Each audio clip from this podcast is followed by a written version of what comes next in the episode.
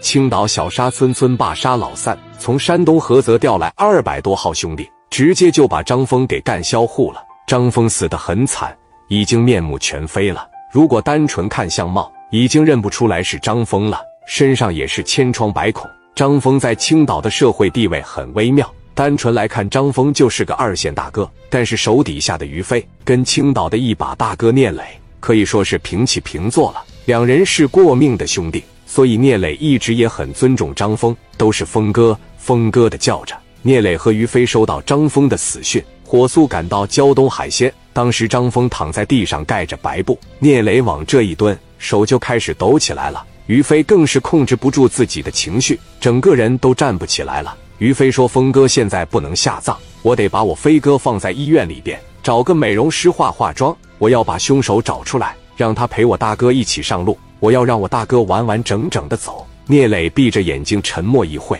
飞哥节哀吧，人死不能复生，有些事总要去面对。我们既然走了江湖这一条路，就得去接受这样的事实。现在当务之急是找到凶手，不能让峰哥死不瞑目。聂磊有些想不通，张峰究竟得罪了谁？怎么会下手这么狠？张峰这些年在青岛带混不混的，自从聂磊站起来以后，张峰甘愿当个二线。一本正经的经营凯迪亚会所，多少年都没打架了。于飞当时把张峰承包鱼塘以及和老沙家发生冲突的事讲了一遍。这个事我觉得是小沙村老沙家那伙人干的。聂磊说，当务之急是赶紧去小沙村看看老沙家还有没有人。于飞对小沙村比较了解，当时和聂磊领着这帮兄弟开车哇哇的奔着小沙村就去了。结果老沙家连个人影都没有了。他们也见识过张峰的手段。知道这是一伙黑社会，肯定会报复的，所以跟着苗强跑菏泽去了。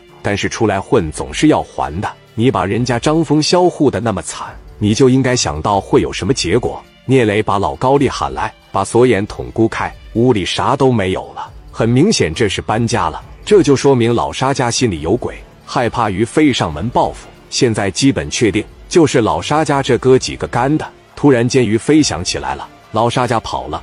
村长不能跟着跑了吧？他们在一个村里生活这么多年，应该对老沙家比较了解。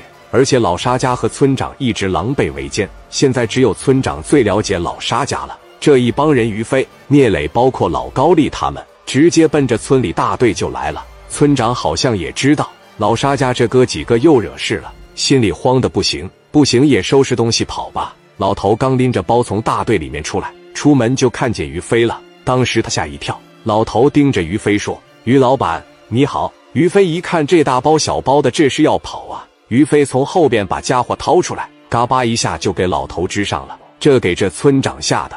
于老板，你这是什么意思啊？我他没有耐心了。我大哥张峰让老沙家不知道从哪找的外援给打死了。你告诉我，老沙家那哥几个他们跑哪去了？史殿林站出来说：“你他想好了再说啊！你要是有所隐瞒，我就找地方给你打死。”挖个坑给你埋上。村长一看实在瞒不住了，进屋吧，我帮着你们一块分析分析。飞哥当时一看，行，就你这态度，我今天绝对不揍你。一帮人当时就进屋了。村长当时点了一颗烟，这个老沙家，沙亮在平度，认识一伙混社会的，老大了，老牛逼了，基本上垄断了当地的菜市场。于飞一听，你真是不见棺材不落泪啊！于飞随手拿个铸铁的家伙事，朝着村长那小秃脑亮就拍下去了。村长哎呀一声：“别打呀，小兄弟，我这不说呢吗？放屁！一个卖菜的能把我大哥张峰干死吗？他有那个实力吗？小兄弟，你接着听我说呀。老沙家一共哥四个，刚才是老大老二的关系，那底下不还有老三老四呢吗？要说他这哥几个吧，关系最硬的、命最好的，还得是这个沙老三。”